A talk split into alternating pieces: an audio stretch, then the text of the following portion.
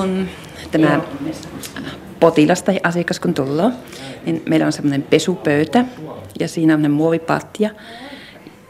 Ja sen pielestä laitetaan lakana, jokaiselle puhas lakana ja sitten semmoinen pieni tyyny. Ja sitten minä pyyvät ja rupeavat siihen kasvot ylöspäin. Että minä olen ottanut semmoisen tavan, että aina niin aloitan kasvot ylöspäin. Ja sitten mä otan vettä, suihkun ja sitten semmoista mukavan lämpöistä vettä, sillä huuhtelen tämän asiakkaan. Ja sitten on semmoista nestesaippuata ja sitten on semmoinen luonnon sieni, semmoinen niin kuin luff, luffa, niin, niin sanotaan, että ei siis semmoinen pehmeä, mutta semmoinen niin kuin toritasoa ostettu, vähän karkeita. Ja sitten siihen laitan sitä saippuata ja niin kuin nestesaippuata. Ja viime aikoina ruvennut vähän niin kuin lämmittämään saippua lämpimässä vedestä pesupulloon, niin se tuntuu paljon mukavemmalle. Kun on saippuakin aika kylmä, jos sen semmoista pistää. Ja sitten vaan rupean käsivarsista ja sitten kaula ympäriltä ja sitten toisen käsivarren ja rinnan ympäriltä ja sitten alaspäin ja jalat ja, ja se on niin kuin etupuolta. Ja sitten huuhtelen ja sitten suihkulat ja sitten pyydän kääntymään toisinpäin. Ja sitten, ähm, sitten mulla on vielä semmoinen pikkuinen toinen tyyny, jonka minä usein laitan sinne jalkoja alle, että se niin kuin nilikatkin rentoutuu. Ja sitten, ja sitten aloitan hartioista ja sitten niin kuin hartiat, selään ja jalat. Ja, ja sitten jos on aiko, niin sitten vähän hierontaa niin kuin jaloille, niin kuin jalkoterille ja säärille ja reisille ja selälle ja sitten erikoisesti hartioille. Kun usein nykyaikana tosiaan niin kuin, ihmisillä on niin kuin, melkein kaikilla, että on niin kuin, hartioissa semmoista jännitystä, että kun niin paljon ovat noissa istuvat ja matkustavat, niin heillä usein niin kuin selässä. Ja, ja sitten jos on niin kuin särkyä, niin sehän auttaa kovasti myöskin. Ja siinä se sitten, ja sen jälkeen sitten huuhtelen taas pois ja sitten kysyin, että jos se, jos se haluaa, että tukkakin pestään, niin sitten me pyydän, että heidän pitää istua. Mutta joskus sanoin, että heistä tuntui niin hyvälle, että, että hän voi sinulle pitkällä ja nauttia, että jätetään se pienpesu pois.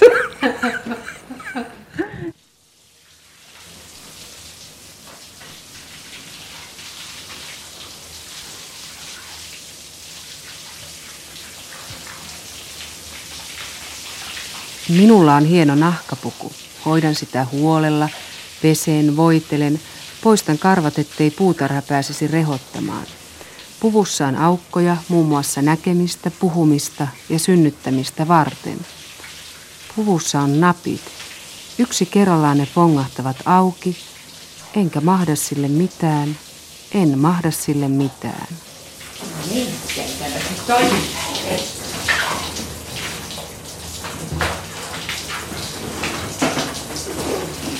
pienen tyyniten jalapea. Joo. Kyllähän tää on niin hyvä.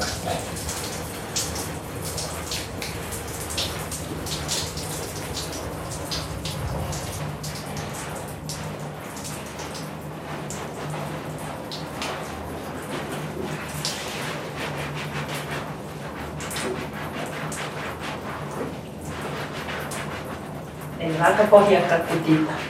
No kyllä vähän kutittaa, mutta minun piti joskus opetella olemaan kutisematta, niin kyllä aika hyvin menee.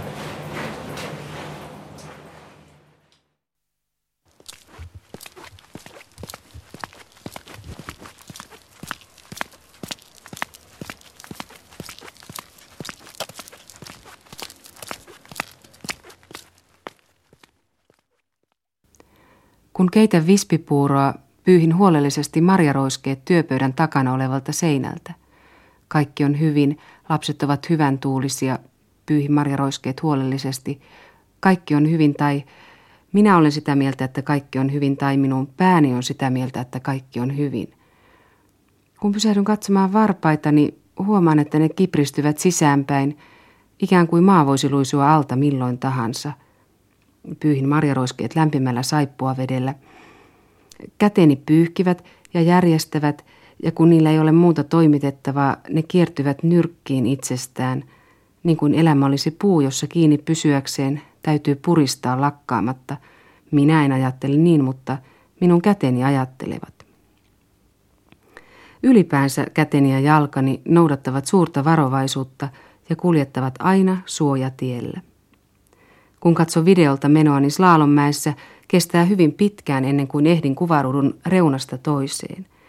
Ja se johtuu yksinomaan siitä, että minun on lakkaamatta vahdittava vereni kulkua ja väisteltävä lukemattomat sudenkuopat, joista elämän on mahdollista tulvahtaa esiin, ja jotka tulvahdukset voisivat sekoittaa käsieni liikkeet, kun ne pyyhkivät marjaroiskeita, ja millaisessa kunnossa kohta olisikaan työpöydän takana oleva seinä. Jos ajattelee sitä, että kuka mä oon, niin sehän on hyvin ruumiillinen kokemus. Että se on sitä, että, että nämä on mun kädet, nämä on mun jalat, tämä on mun pää, mitä kaikki on niiden välillä ja, ja niin kuin, että miltä se musta tuntuu. Et musta se on hirveän hyvin sanottu niin, niin tämmöinen Erik Erikssonin määritelmä, että identiteetti on tunne siitä, että on kotona omassa ruumiissaan.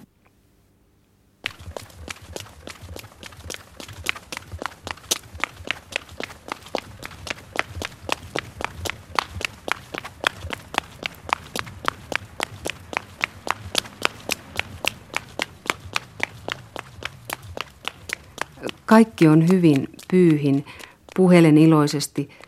Yhtäkkiä pelkään, niin kuin tuore Ranskan pulla, joka paistattelee luottavaisena aamuauringossa ja johon veitsi arvaamatta uppoaa. Käyn kaupassa, lueskelen, en näe paljon, pelkään, pelkään, hankaan roiskeita niin, että käteni unohtaisivat. Pelkään ja pelkään, jos katto putoaa niskaani.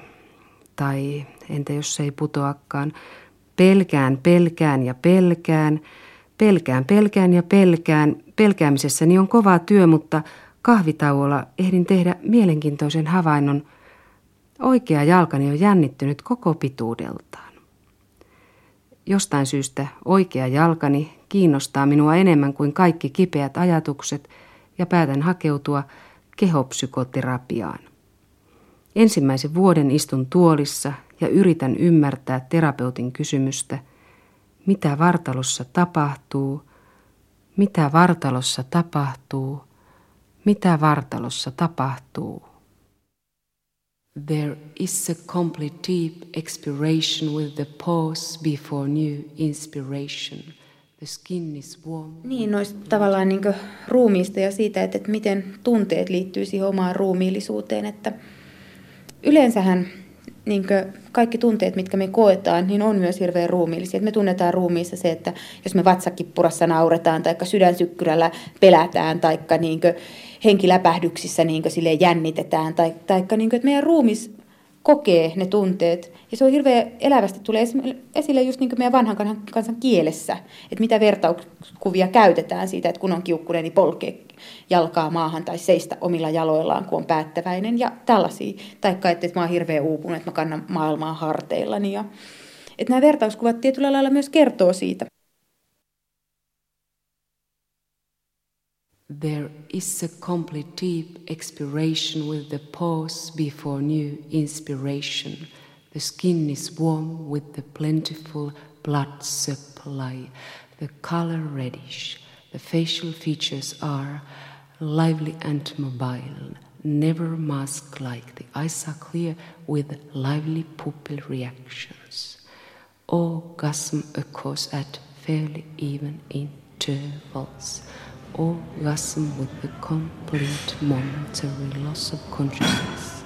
The muscles can change between tension and relaxation. Peristalsis is easy, no constipation, no hemorrhoids. Orgasm occurs at fairly even intervals. Orgasm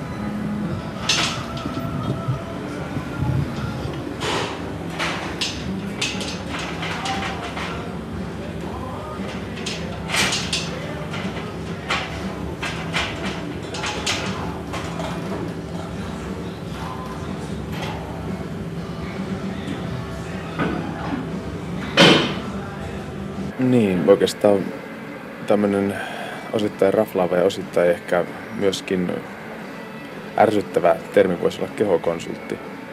koska en oikeastaan puhuisi enää podausta tässä vaiheessa. Sen arvosisältö on aika paljon siihen lihaksen kasvattamiseen menevä, ainakin monien ihmisten mielessä. Ja myöskin semanttisesti alun perin se sana on lihasten kasvattamiseen liittyvä. Nykyisin kuntosalillahan taas ihmiset tulee puhtaasti joko kuntoilemaan, mutta hirveän paljon, vaikka eivät kertoskaan, niin esteettisistä ja kosmeettisista syistä, jolloin tavallaan mun tehtävä on antaa työvälineitä siihen, miten sitä habitusta muokataan, siis ulkoista kokonaisvaikutelmaa. Sanahan käsittää vähän myös sisäistä. Ja toisaalta myöskin liittyen varsinkin tämän keskustelun aiheisiin, niin hyvin pitkälle myöskin sitä sisäistä, eli body ja fyysistä minäkuvaa. Ja ne muuttuu yllättävän paljon käsikädessä. Mitataan rasvaprosenttia, tehdään kuntotestejä, kerrotaan miten ryhtiä voidaan parantaa, kerrotaan miten kukaties saa leveämmän hartia seudun ja kapeamman lantion tai kiinteämmän takamuksen tai hoikemmat reidet tai littämän vatsan, jotka on sellaisia merkkejä, mitä Anno Domini 93 ihmiset on oppinut kunnioittaa sitten alkaa vaikka Coca-Cola-mainosten ihmisihanteesta.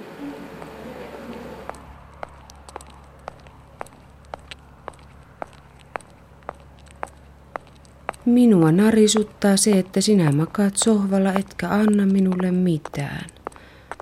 Minä narisen, koska sinä makaat sohvalla. Sinä makaat sohvalla, koska minä narisen. Syy ja seuraus kietoutuvat puuroksi, joka on meidän yhteinen leikki. Ja siinä leikissä molemmat saavuttavat täydellisen voiton, häviämisen tunteen, joka auttaa meitä tärkeimmässä tehtävässämme pysymään toisistamme etäällä.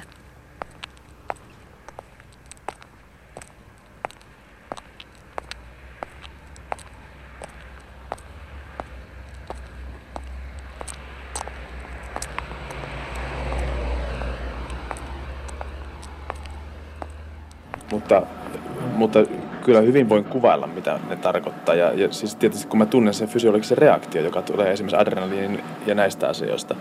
niin kyllähän esimerkiksi voimakas viha heijastuu ihan ensinnäkin käyttäytymisessä jonain tosi uhkaavana käyttäytymisenä tai tuijotuksena tai jonain muuna. Sitten siihen liittyy just voimakkaita siis veren pakenemisia tai veren tulvimisia kasvoihin. Ja siihen liittyy kaikenlaista sellaista, mikä tuntuu ainakin mun kohdalla sit myöskin varmasti jollain tavalla niin kuin vatsassa tai vatsa- tai rinta-alueella. Niin kuin esimerkiksi ahdistus tuntuu mulla. Samalla lailla voi tuntua vihakin. Mutta vihat voi tuntua myös esimerkiksi käsissä tai verenkierrossa tai siitä voi aiheutua vapiina tai jotain tällaista. Ilo taas, äh, ilo mä uskoisin, että se mulla tuntuu kyllä hyvin paljon. Verta. Ne tulevat täydeksi ja paisuvat kuin härällä, joka päättää katsoa punaista vaatetta. Veri juoksee, täyttää selän lihakset, kuhisee käsiin, pistelee. Mitä se veri oikein huutaa? Kädet alkavat liikkeen, jota minä katselen ja jonka väkivaltaisuutta se ehtii kauhistella vain hetken, ennen kuin imeytyy mukaan, muuttuu potkuiksi ja lyönneiksi, suoraksi huudoksi päin kaikkia niitä, jotka ovat jättäneet minut ruokkimatta, hyväilemättä, kestittämättä. Päin kaikkia niitä, jotka ovat tulleet liian lähelle, rakastaneet tai vihanneet. Niiden silmille kädet paiskovat paskaa niin, että niiden suu loksahtaa auki ja paska silmäripsistä valuen ne kerrankin näkevät, kuka minä olen, että minua ei kohdella miten tahansa. Käteni tekevät niin ja tietenkin vain terapiassa, vain kehoterapiassa, koska olenhan oppinut ymmärtämään, miksi ihmiset ovat niin kuin ovat. Jokaisella oma tarinansa, jossa toden totta on erityisiä ongelmakohtia, jotka antavat heille anteeksi. Mikä oikeus minulla muka olisi heittää paskaa niiden silmille, joita on ikänsä paskassa uitettu. Kädet ovat silti tyytyväiset. Liikuttua riittävästi ne pehmenevät ja lepäävät patjaa vasten. Nostan ne kohti kattoa, katselen, heiluttelen. Ne huojuvat niin kuin kaislat, minun käteeni. Missä te olette olleet kaikki nämä vuodet?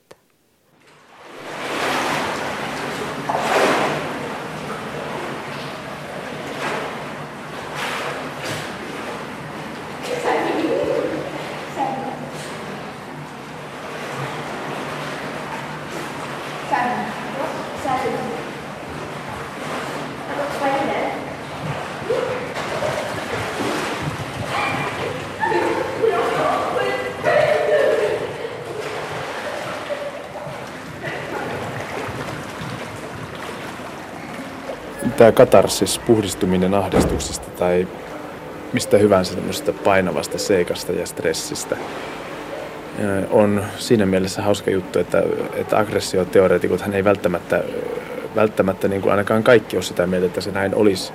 Mutta sitten taas, jos otetaan treenaavia ihmisiä, niin jokseenkin voi sanoa, että jokainen myöntää, että näin käy, joka on treenannut yhtään kauemmin. Että se, ainakin mä henkilökohtaisesti olen hyvin, hyvin siis hyvin varma omalla kohdallani, että mä hypin seinille, jos mä en saa niin kuin, treenata. Mulla täytyy olla siis tapa, millä mä pystyn kanavoimaan tietynlaisen fyysisen energian johonkin hyvin aktiivisen toimintaan ja se rentouttaa mua henkisesti hirveän paljon. Taipua, kiertyä, kerätä, odottaa, räjähtää, singota. Miten kauas minä heittäisin, jos sen pitäisi kiinni ihmisen pienestä voimasta? Laukata, ravata, loikkia, lennähdellä, kieppua, harppoa, rynnätä. Miten kovaa minä juoksisin, jos laskisin itseni irti? Pehmetä, väristä, katsoa, kuhista, kuunnella. Lämmittäisin hetkessä kylmän mökin, jos päästäisin rakkauden valloilleen on semmoinen tunne, että, että mulla on hirveästi voimaa sisällä ja mun täytyy pitää ja pitää ja pitää sitä. Taikka sitten se tulee kaikki kerralla. Ja silloin ihan ruumiillisella tasolla voidaan lähteä hakemaan niin esimerkiksi erilaista voimankäyttöä. On olemassa se voimankäyttö, että mä en koske mihinkään ja mä oon löysin liikkumatta paikallani. Tai sitten on se, että mä kosken kevyesti, varovasti, pyr- pyrkimättä haavoittamaan. Alkaen kosketuksesta, että kun mä levittäisin vaikka aurinkovoidetta palaneelle iholle tai tai mä kävelisin heikolla jäällä ja pelkäsin, että se murtuu mun alta. Ihan menen eteenpäin siihen, että, että mä oon vihainen ja mä haluan polkea mun jalkaa ja huutaa, että, niin että tämä on, tää on niin mun voima ja mä en suostu tähän ja mä haluan näin. Ja sitten myös siihen, että okei, että se kontrolli menee ja se on niin tavallaan niin voimakas se tunne. Mutta siinä on kaikki ne vaihtoehdot välillä. Että et mä voin käsillä tehdä sen, että mä silitän ja hoivaan, mä sanon kädestä päivää, mä leivon pullaa, mä tiskaan, mä taputan käsiä yhteen, mä hakkaan nyrkkeilysäkkiä tai mä menen ja te- teen jotain muuta.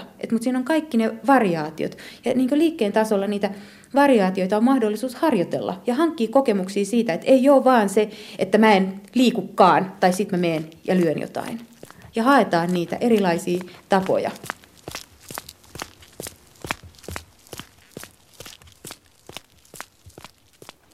Puristaa, työntää, painaa, vääntää, puskea, selättää, kiepsauttaa ärjäistä. Kaikki maailman karhut tulkaa tänne, että saan koetella voimiani. Töröttää huulia, muljauttaa silmiä, päristä, öristä, irvistellä, käkättää. Kun irrottaa naaman entisiltä sijoiltaan, murheet saavat kyytiä. Pussata, hieroa, silittää, aueta, valua, halata – hymytä, lempiä. Apua, apua minä aukean. Hyräillä, huutaa, kiljaista, möristä, kuiskia, vinkua, inistä, älistä, pöristä, laulaa, hoilottaa, huutaa, hönkiä. Minulla on ääni.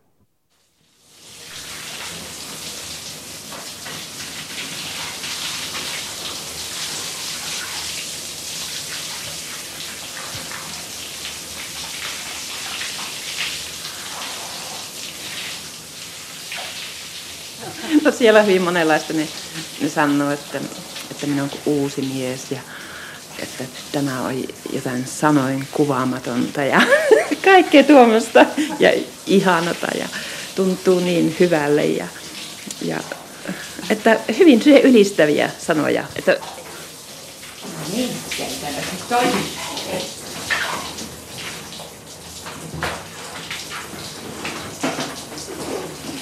pienen tyynyn jalapea. Joo. Lento. Kyllähän tää on niin hyvä.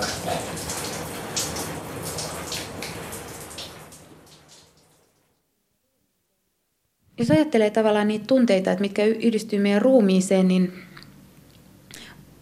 että sellainen käsite kuin ruumiin kuva, niin kuvaa sitä, kertoo tavallaan sitä sellaista niin mielikuvaa, joka on tieto- ja tunnepohjainen mielikuva siitä, että, että kuka mä oon niin omassa ruumiissani.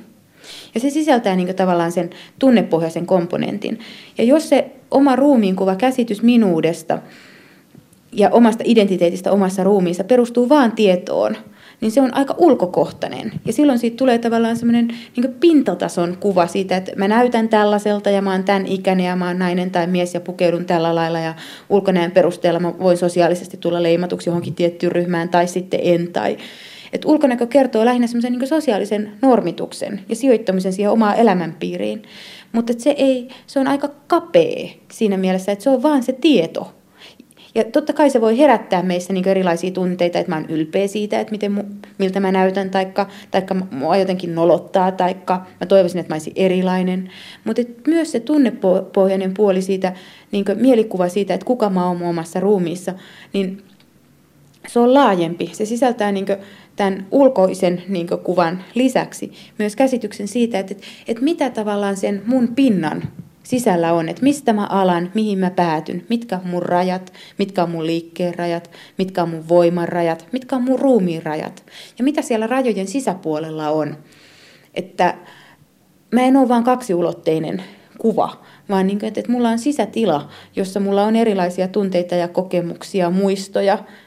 Tieto tieto mulla voi olla siitä, että okei, että mulla on erilaisia sisäelimiä tai niin erilainen anatomia, luita ja lihaksia, verisuonia ja tällaisia.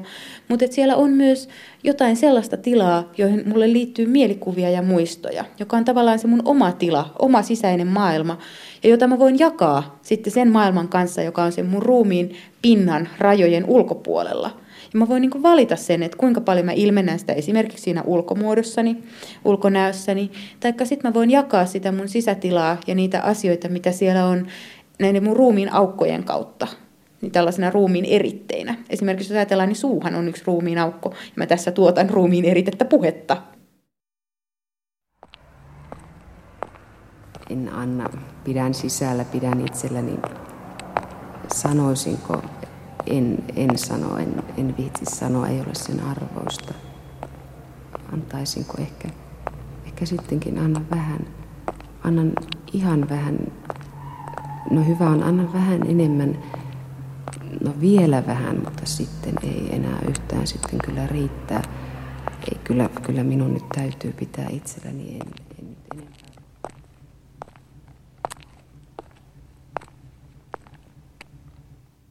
Minulla on hieno nahkapuku. Hoidan sitä huolella, pesen, voitelen, poistan karvat, ettei puutarha pääsisi rehottamaan. Puvussa on aukkoja muun muassa näkemistä, puhumista ja synnyttämistä varten. Joka aamu kuosittelen nahkani kohdalleen joukolla pikkuisia pyykkipoikia, joita olen matkani varrella kerännyt. Punaisen pyykkipojan nimi on Hymyilethän miehille herttaisesti. Keltaisen, älä korota ääntäsi sinisen, pysy tyynenä ja niin edelleen. Millainen on vartalo ihanne vuonna 1993? Ja naisissahan se on semmoinen, jota voidaan lukea vaikka jenkkimainoksista tai musiikkivideoista, eli tietyllä tavalla aika vähän rasvainen, pitkä hoikkanilkkainen, hoikkapolvinen, kapealanteinen, mutta silti pitää olla rinnat, jotka usein ristiriidassa. Ja kuitenkin myös Minä istun pienessä mökissä, niin pienessä, että joudun kulkemaan kumarassa – Laudat, joista asumukseni on kyhätty, ovat lahoamassa ja eri paria.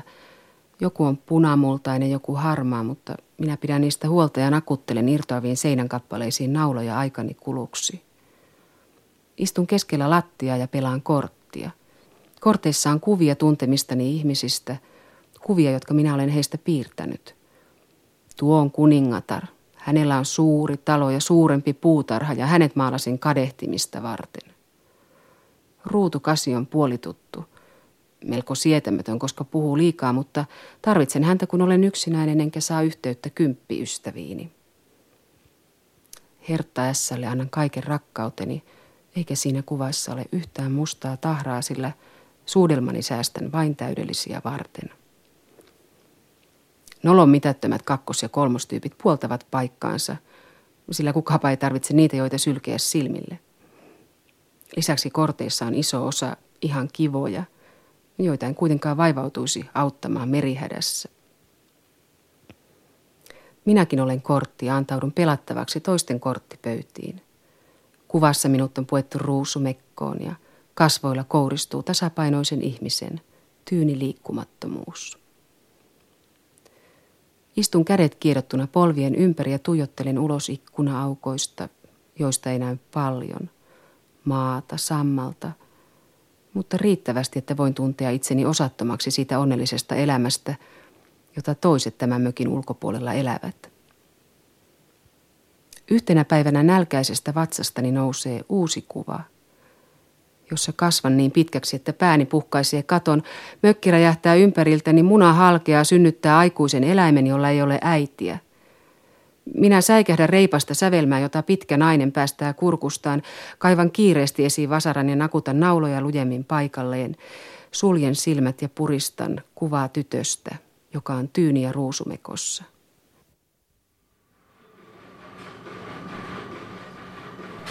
millainen on vartalo ihanne vuonna 1993. Ja naisissahan se on semmoinen, jota voidaan lukea vaikka jenkkimainoksista tai musiikkivideoista, eli tietyllä tavalla aika vähän rasvainen, pitkäraajainen, hoikkanilkkainen, hoikkapolvinen, kapealanteinen, mutta silti pitää olla rinnat, jotka on usein ristiriidassa. Ja kuitenkin myös hartialinjaa ja se tietty selkeys kasvoissa ja hiuksissa. Niin sellainen naistyyppi yleensä saadaan tämän ihanteen ihanteen mukaisesti lähestymään ideaalia vielä enemmän, jos se tiettyyn määrään asti treenaa esimerkiksi ryhtilihaksistoa tai muuten lihaksistoa ja tiettyyn rajaan asti ehkä vähentää joissain tapauksissa jopa lisää rasvakudosta. Ja tätä on esimerkiksi meillä tehty, että mä oon itse asiassa aika monenkin Miss Suomen kanssa heidän valinnan jälkeen ja joidenkin kanssa ennen kuin ovat menneet.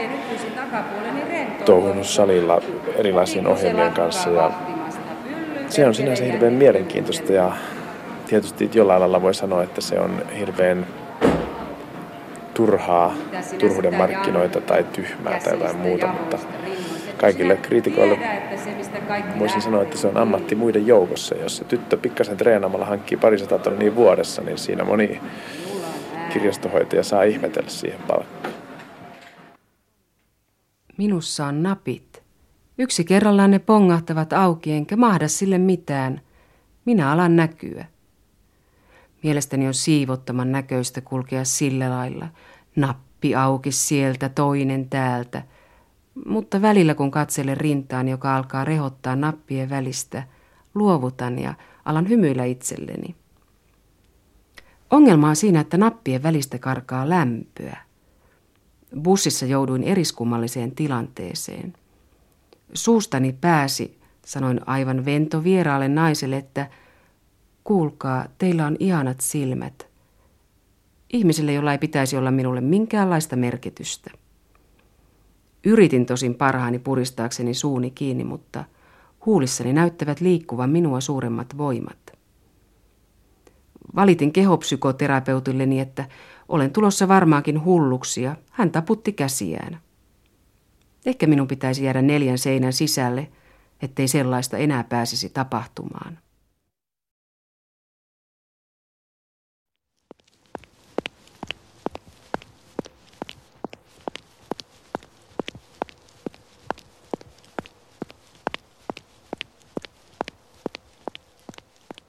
Nämä on niin, niin tuota, lyrikkellisiä vanhuksia, että, että meillä on oma, oma kampaja täällä talossa.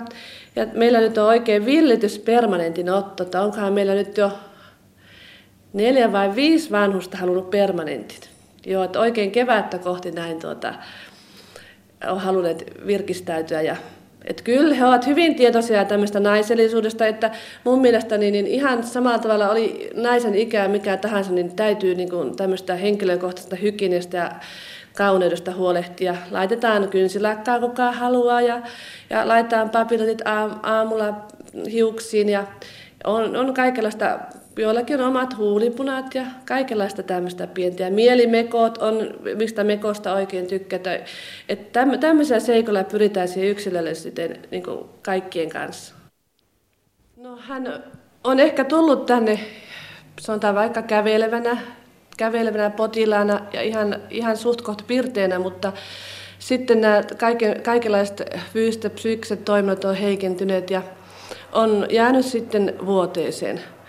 Mutta tuota, hän kyllä, kyllä saa meillä hyvän hoidon, hoidon, hoidetaan ja huomioidaan ja saa tämmöisen perushoidon, eli, eli, eli hygienissä autetaan ja ruokailussa saa, jos ei pysty itse syömään, niin syötetään ja muutenkin jutellaan, jutellaan vaikka ei pysty itse kommunikoimaan. Kuolema, kuolema, elämä on rajallinen. 18 000 päivää tai 10 tai kaksi tai viisi. Öö, kuolema. Elämä on putki, jonka läpi putoaa äkkiä. Ajattele taivaalta syöksyvää meteoria, sellainen on elämä, humaus, yhtä lyhyt ja yhtä säteilevä. Aloin ajatella ja laskin, jos elän keskimäärin niin kuin isovanhempani, minulla on aikaa noin 18 000 päivää. Päätän silti istua vielä hetken ja hautoa sitä munaa, josta elämäni on määrä syntyä. Minä kurkistan kohdusta ulos, mäiskyttelen purukumia ja teen sitä paukkuja. Ulkona paleltaa, olisiko parempi sittenkin jäädä tähän pieneen tupaan, tuutuun, josta saa turvaa ja jossa voi syyttää toisia omista ongelmistaan. Minusta tulee makaroni ja tunnen, kuinka selkärankani alkaa mutkitella helvetinmoinen homma ottaa vastuu itsestään nousta omille jaloilleen. Vielä tämä päivä, hei, vielä tämä päivä tässä roolissa, hei. Jalat ovat kuitenkin jo menossa. Liikemeditaatiossa pääni voi ainoastaan ihastellen ihmetellä niitä valtavia askeleita, joita jalkani tekevät. Eikä edessä ole edes iso vatsa, josta pian synnytän lapsen maailmaan. Puolitoista vuotta myöhemmin, kun eroan ja muutan omaan asuntoon, saan tietää, minne jalkani olivat matkalla.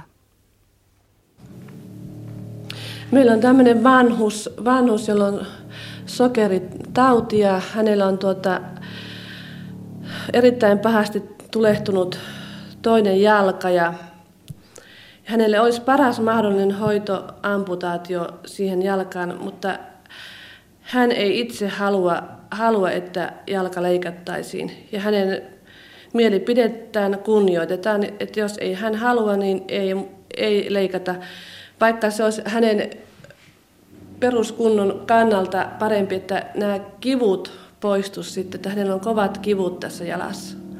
Omainen on myöskin hänelle sitä yrittänyt jutella ja me päivittäin juttelemme hänen kanssaan, että, että jos hän suostuisi siihen leikkaukseen, mutta ei, että hänellä on vankka mielipide, että, että ei hänen jalkaansa leikata. Että, ja on selostettu sekin, että, että se voi tulla niin pahaksi, että veren myrkytys ja sitten voi seurata kuolemaa tästä sitten. Kärsimyksen synty on hyvin yksinkertainen. Jos se, mikä menee sisään, ei pääse ulos, tietoisuuteen, toimintaan, liikkeeseen, se jää sisuksiin. Kökkäreistä elimistöön kertyy möykkyjä, joista kukin persoonallisten taipumustensa mukaisesti virkkaa itselleen kipeää päätä, syöpää, neurooseja, ihottumaa, ongelmallisia ihmissuhteita. Kärsimys valitaan, koska siihen voi nojata ja koska elämä on vaarallista. On helpompaa olla natiseva ja reistaava kone kuin elävää lihaa, johon veri ryntää varoittamatta niin kuin mahla keväiseen puuhun ja täyttää sellaisella voimalla, jolle on pakko tehdä jotakin. Säännöt, asenteet, asennot,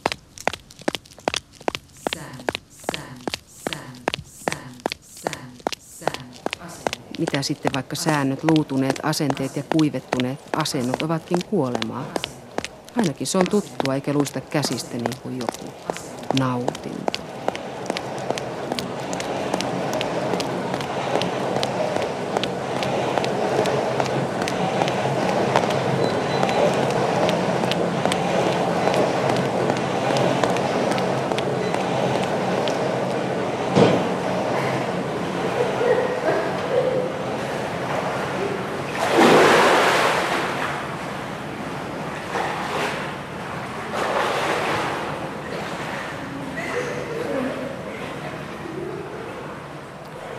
Tiennyt, että rintani oli kuollut ennen kuin se syttyi palamaan. Tulenaistimuksia siinä, missä ennen oli kovalevyä rintakehässä. Epistemologinen ongelma tosin syntyy siitä, että kovalevy ei tiedä olevansa kovalevyä ennen kuin se tuntee siinä huokosissaan. Olin aina pitänyt itseäni tunteellisena ja herkkänä ihmisenä. Osasin itkeä ja nauraa, mutta itkin ja nauroin aina väärissä paikoissa. Itkin kun olin vihainen ja olisin halunnut huutaa, nauroin kun joku haavoitti minua. Kyyneleet oli tarkoitettu pitämään yllä kuvaa ruusupukuisesta tytöstä, jolla oli surulliset silmät. Itkin kun halusin saada tahtoni lävitse, ahdistuin, että saisin mieheni huolestumaan ja pysymään kotona. Vasta kun suostuin heittämään pelikortit syrjään ja päästin sydämeni palamaan, opin tietämään mitä on tunteminen, jonka tarkoitus on vain niin kuin tuulen, liikuttaa ihmistä. Kerrankin suomalainen mies kyllä sanoi, että minä sitten piätepesin ja että niitä hänen, kun oli pikkupoika, niin mumma pesi aina hänen piästä saunassa ja sitten kun siihen aikaan se sampui, tavallista saippuata, niin kun meni sam, saippuita liimiin ja sanoi, että imasen mummo. Minä sanoin, että minä en kyllä imase, vaikka meni saippuita silmiin.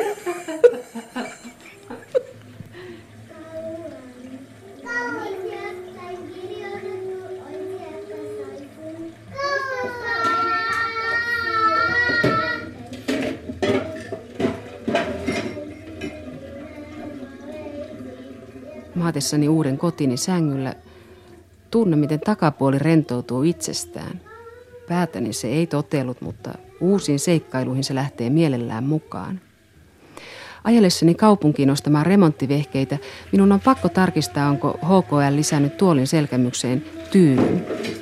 Koska tyynyä ei ole, pehmeyden on siis lähdettävä minusta, minun selästäni, jonka lihakset taidan tuntea nyt ensi kerran. Occurs at fairly even intervals.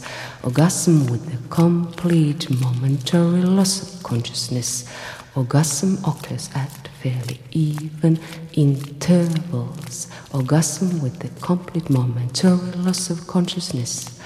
Orgasm, orgasm occurs at at fairly even intervals. Orgasm orgasm with a complete momentary loss of consciousness, a complete momentary loss of consciousness, a complete momentary loss of consciousness.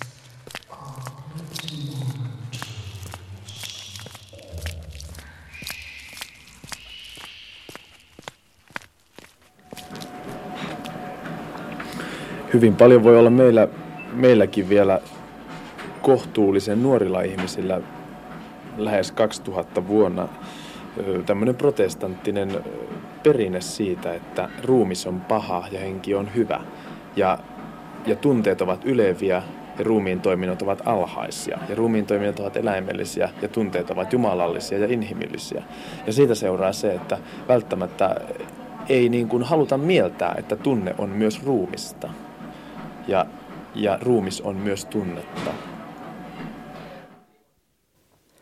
Kun joku kertoo minulle ylähuuli kireällä, että seksuaalisuus on ihan luonnollista, en usko häntä. Kun mies röyhistää rintaansa ja sanoo, että seksuaalisuus on kuule ihan luonnollista, en usko häntä. Kun räpytän kosteita silmiä ja kerron hunajaisin huulin, miten luonnollista seksuaalisuus itse asiassa onkaan, minä valehtelen. Vasta kun uskallan sanoa silmänkään rävähtämättä ja mutkittelematta tuolillani, että minulla on pillu, minä alan tunnustaa tosiasioita. Puhuessani jaloista ja käsistä ja ihosta ja vatsasta puhun tärkeistä elimistä, mutta kierrellessäni ymmärrän kulkevani laitoja pitkin. Se, mistä kaikki lähtee, on pillu. Sana aiheuttaa hämmennystä ja siksi aihe desinfioidaan puhumalla sukuelimistä tai siittimestä tai emättimestä. Kun kuumaa perunaa liotetaan riittävästi kylmässä vedessä, sitä voidaan tarjota jokaisessa laitoskeittiössä ilman, että kukaan polttaa suutaan. Niin voimallinen ja kauhea on pillun ja rakkauden yhdistelmä, että sitä vastaan on pystytetty suunnaton muuri erilaisia laitoksia. Avioliittoja, armeija, seksi valtapelinä, valtio, koululaitos, seksi väkivaltana, ydinperhe, ydinsota, seksi romanttisena haaveiluna. Niin pelottavaan identiteetti, joka syntyy nautinnossa ja virtaamisessa yhteen toisen kanssa. Identiteetti, jota varten ihminen on luotu, rakkaus.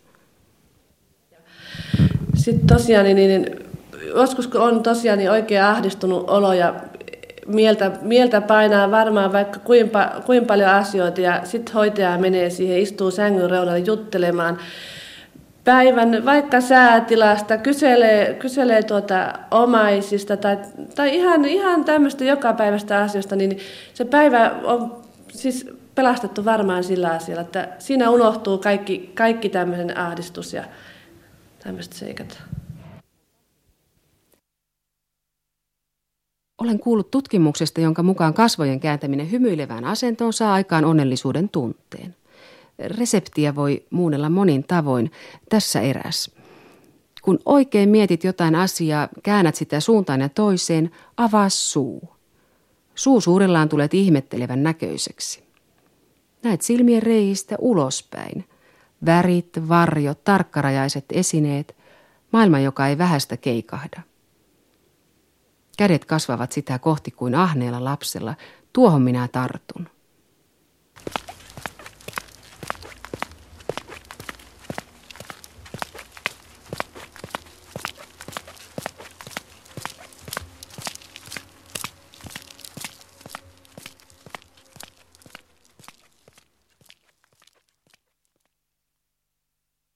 Minä tiedän, miten hymy nostetaan silmiin. Minua jännittää joka kerta, kun teen sen. Hymy karehtii ylöspäin, nykäisee mukaansa nenän nyrpeän saarekkeen, pehmentää tiukan ylähuulen, paljastaa ikeniä, oikaisee otsan rypyt. Ja kun naama nauraa, kaikki saavat anteeksi kaiken. Annan pois valtikan, jota heilutan toisten elämän yllä ja jolla määräilen ja mittailen omaa kulkuani.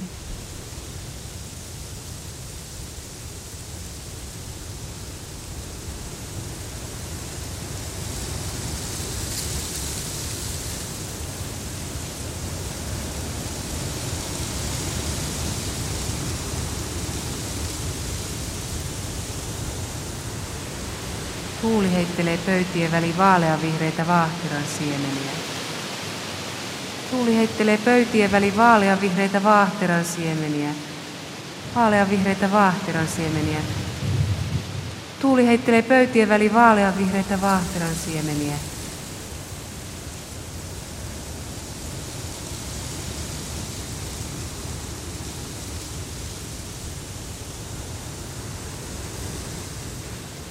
Rakkaus hipaisee kasvoja niin kuin vesikirpun jalka, joka saa vedenpinnan väreilemään, eikä voi enää sanoa, mihin liike loppuu, sillä veteen ei voi piirtää viivoja eikä tehdä lokeroita. Eikä ole enää rajaa suun ja silmien välillä, pään ja vartalon välillä, tuhman ja kiltin välillä, vietin ja velvollisuuden, oikean ja väärän välillä. Kun hymy nousee silmiin, en enää valikoi. Kaikki ovat kauniita tässä kahvilassa. He liikuttavat käsiään, heittävät jalan toisen päälle, varpaat heiluvat. Tuuli käy suoraan ja kiharaan mustaa ja valkeaan tukkaan ja heittelee pöytien väliin vaalean vihreitä vaahteran siemeniä.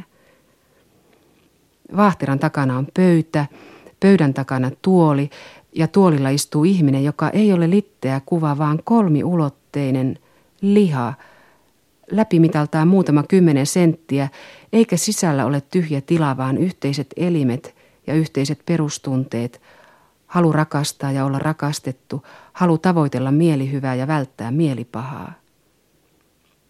Enkä minä voi tehdä toisen lihalle mitään muuta kuin tuntea äärimmäistä kunnioitusta, koskea varovasti, etten vahingoita sitä, jättää rauhaan tai mennä ja kysyä. Tuletko mukaan? No siellä hyvin monenlaista ne, ne sanoo, että, että minä olen uusi mies ja että tämä on jotain sanoin kuvaamatonta ja kaikkea tuommoista ja ihanata ja tuntuu niin hyvälle ja, ja että hyvin ylistäviä sanoja, että ei nyt suomalaiset niin paljon, mutta tosiaan niin nuo ulkomaalaiset, että heistä se on varsinkin, että jos te varsinkin jos teillä Ja jos, ähm, monethan tietysti ovat ne hyvin epäluuloisia. Ja tota, mutta sitten kun he näkevät yhtä pessua, niin sitten sanotaan, että, että onko, onko sinulla aikaa, että hänkin haluaisi kokeilla. Ja se on ihan niin kuin ketjureaktio. Rinnassa aukeaa uoma.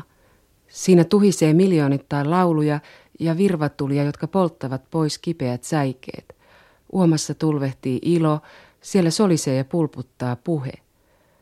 Kun uomaan auki en ehdi kärsiä ja kaiho silmissä muuttuu tuppuraisiksi tuleksi. Silloin kaivan ääneni penkin alta, jossa se on ollut pienellä kerällä, ja minun on ihan pakko laulaa kasakkalauluja suureen ääneen. Kun vartalo tulvahtaa täyteen elämää, peräännyn äkkiä, pistä rintani kiinni ja mieleni mutkalle kaikin mahdollisin keinoin, panen silmäni vuotamaan vettä, olen hyvin taitava surussa ja saan sen nopeasti puhumaan lukemattomin erilaisen kielin. Käännän suupieleni alaspäin, että saisin olla oikein allapäin. Alan odotella puhelinsoittoja sen sijaan, että itse tarttuisin puhelimeen. Haaveilla sinitaivaasta jossakin muualla kuin oman pääni yläpuolella. Kaivan apuun kaiken huolen, mitä minulla on. Lasken rahat niin pitkälle eteenpäin, että saan ne varmasti loppumaan. Osaan rakentaa patoja, mutta en voi olla enää varma, että ne pitävät. Ymmärrän, uomaan auki ja saattaa turskahtaa minä hetkenä tahansa. Työnnän ovia kiinni, sanon kiitos riittää, minulle riittää tämä keskinkertainen pullakahvi elämä. Onhan se semmoista, oho, ja sille vittumaista elämä, mutta mikään ei enää auta, minä elän. Et mä ajattelen usein silleen, että, että terveys on niin tavallaan, terveys on semmoinen tunne, tunne enemmänkin kuin tieto. Et terveys on tunne siitä, että, että mä oon hyvä ja mä voin ihan ok. Ja niin kuin, että tunteeseen, siihen tunteeseen liittyy niin se, että, että mä kelpaan ja mä pystyn. Mun ei tarvii niin muuttaa itseäni millään lailla. Tai, tai niin kuin, että mun ei tarvii niin suorittaa sitä olemassaoloani jollain lailla, jotta mä olisin hyvä. Ja myös, että mä voin tuntea itseni terveeksi ja hyvinvoivaksi, vaikka mulla olisi joku vakava sairauskin esimerkiksi. Tai olisi joku, vaikka mä olisin vaikka vammautunut, niin mä voin tuntea itseni niin terveeksi tai mun oloni hyväksi. Eli se kokemus niin terveydestä on henkilökohtainen. Ja jos, jos mulla on se jotta mulla voi olla se kokemus, niin mulla täytyy olla se semmoinen niin kokemus myös niin minuudesta. Siitä, että kuka mä olen, mitkä, mitkä mun rajat on, missä mä olen, mikä mä oon suhteessa mun ympäristöön. Tietyllä lailla niin se mun minäkäsitys ja mun identiteetti ja miten mä koen sen ja miten mä tuun sen kanssa toimeen, niin on niin pohja sille, että miten mä niin sitten mielän sen oman hyvän oloni. Ja jos ajattelee sitä, että kuka mä oon, niin sehän on hyvin ruumiillinen kokemus. Että se on sitä, että, että nämä on mun kädet, nämä on mun jalat, tämä on mun pää, mitä kaikki on niiden välillä ja, ja niin kuin, että miltä se musta tuntuu. Et musta se on hirveän hyvin sanottu niin, niin kuin tämmöinen Erik Erikssonin määritelmä, että identiteetti on tunne siitä, että on kotona omassa ruumiissaan. Et se on, se on niin kuin tavallaan se pointti. Ja niin kuin myös se, että, että jos mä tunnen, että, että, että mä oon kotona tässä ruumiissa, niin myös se, että, että tämä koti on niin se, että missä mä haluan asua. Että mun ei tarvii muuttaa tai mun ei tarvii etsiä jotain. Mä voin jäädä tähän ja se on riittävästi.